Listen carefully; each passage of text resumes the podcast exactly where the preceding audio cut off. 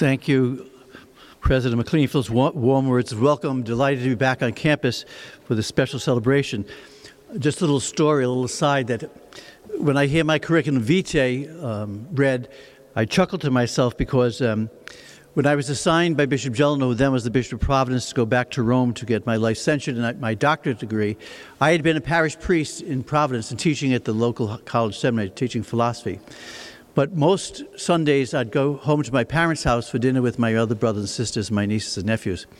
So the Sunday I went home to tell my family about being sent to Rome, um, my father was sitting in his chair, I stress his chair, reading his Sunday paper. So I went back and said, I have an announcement. I said, uh, Bishop Gelineau is sending me to Rome uh, to get my doctorate. And my mother's face dropped. And she said, Well, how long will you be away? And I said, Probably four years. My father pulled his paper down and said, Don't you think you've gone to school long enough? And, put, and that was the end of the conversation. So let's begin. It was the best of times, it was the worst of times. It was the age of wisdom, it was the age of foolishness. It was the spring of hope, it was the winter of despair. But we had everything before us. These sobering words are from the first sentence of Charles Dickens's classic masterpiece, The Tale of Two Cities. And I would suggest this morning that these words might also describe the last several months of the last academic year. When you students were on campus last year, last, came home for your Christmas holidays, you could not have imagined how your school year would be upended and so radically changed by the virus.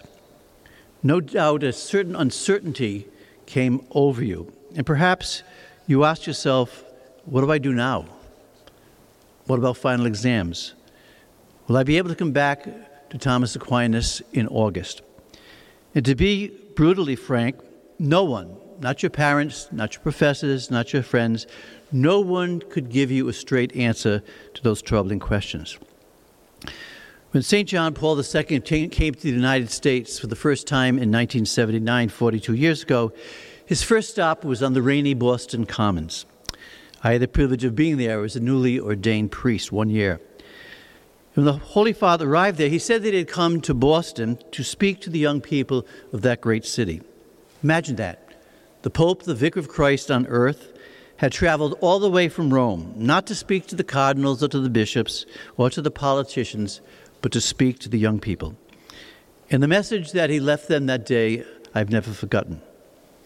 In the pouring rain, he said to them, You young people are the future of the world, and the day of tomorrow belongs to you. My dear friends, this is the message I want to leave with you today, especially during this time of pandemic when you might be wondering what your future holds for you. You will live your entire lives in the 21st century. You will experience and appreciate realities that your parents and I may never know about. So, so much lies ahead of you. But what is crucial, singularly crucial, is that you find the right path to follow, to walk down that right, right road that will safely lead you into the future and one day safely lead you home to God. The administrators and professors of Thomas Aquinas College are preparing you to enter your future with intelligence, knowledge, and insight. You are receiving an outstanding Catholic education.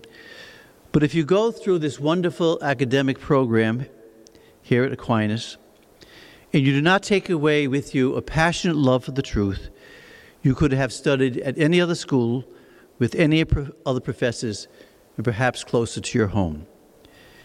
You see, my dear friends, the role of Catholic higher education is to give birth to men and women of the truth. What is the truth, you may ask? Simply put, it's this the truth is that God has created you and holds you in his provident hands. The truth is that Jesus Christ has called you to be his friend and a faithful disciple. And the truth is that the Holy Spirit has given you a dignity and a value that you must never dare to rob from anyone else or let someone else take that away from you. My dear friends, these are the truths you must learn at this college and live by for the rest of your life. Because only the truth will make you free, and only the truth will make you authentically human. As students of Thomas Aquinas College, you have no reason to walk into the future confused or unsettled because you are being prepared well to respond to Jesus' invitation come, follow me, and do not be afraid. So today you begin a new academic year full of adventure and opportunity. So be joyful, be at peace, but above all, be thankful, simply because God loves you with a tremendous love. God bless you and have a great year.